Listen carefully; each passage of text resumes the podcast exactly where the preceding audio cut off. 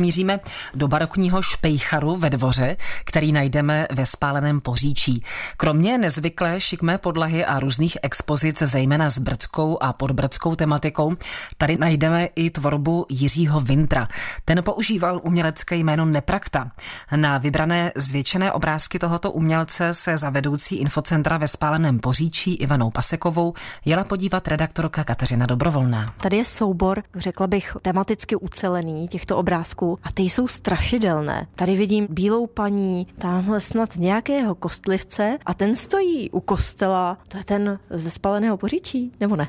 No, trošku máte pravdu, že trošku vypadá, ale není to spálené Poříčí. Není, protože ve spáleném Poříčí okolo kostela není ta pěkná zeď. A to je pravda. A jak vůbec tedy souvisí tento autor se spáleným Poříčím, nebo proč je to tady vystaveno? Souvisí sice tak náhodou, takovým tím oslým můstkem, ale tak náhody řídí náš život, tak prostě i takhle náhodou se sem pan Neprakta dostal, protože rodina pana Neprakty, no pana Vintra, sem jezdili k přátelům na návštěvu a když byla možnost pokusit se opravit špejchár, nechat tady udělat nějakou expozici, tak vedení města napadlo, že by možná měl zájem o to být tady umístěný a dobře to dopadlo, zájem měl. Jsme moc rádi a považujeme si to. Můžeme říct ještě něco dalšího o jeho životě? Pan Vintr byl vyloženě městský člověk, měl rád Prahu a kavárny, ale v jeho tvorbě to vlastně ani není vidět. Všichni poznáme jeho obrázky, to je na tom úžasné, že tak jako všichni poznají Mikuláše Alše a Josefa Ladu, tak se troufám tvrdit, že každý pozná obrázky Neprakty. Když sem přicházejí lidé na návštěvu, tak vzpomínají, jak kvůli jeho obrázkům kupovali dikobráz a málo se třeba ví, že i takový ty houpací kohouti, ve kterých jsme vyrostli, naše generace. Ten návrh těch barevných kohoutů je návrhem pana Jiřího Vintra, je autorem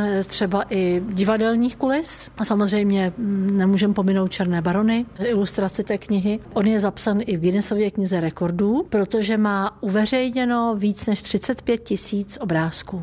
Tak to už je opravdu hodně. A proč si vůbec říkal Neprakta? Vy jste mimo záznam zmínila, že by asi nebyl rád, kdyby ho tak někdo nazval. No, nebyl úplně rád, protože to bylo vyloženě jako umělecké jméno, které ale zachycovalo jenom jeden ten druh obrázků. On samozřejmě dokázal kreslit a malovat úplně jinak, ale jenom ten typ těch obrázků se silnou linkou, to, co všichni známe, tak to byl ten Neprakta. On se tímhletím jménem trošku vysmíval takové módě v 50. 60. letech, kdy obchody byly obuna a chemodroga a tak, takže on sám sebe nazval Neprakta. Ale skutečně byl nepraktický člověk, který se rád nechal zastupovat různými přáteli na úřadech a tak, on byl opravdu umělec. Pan Vintr zemřel 30.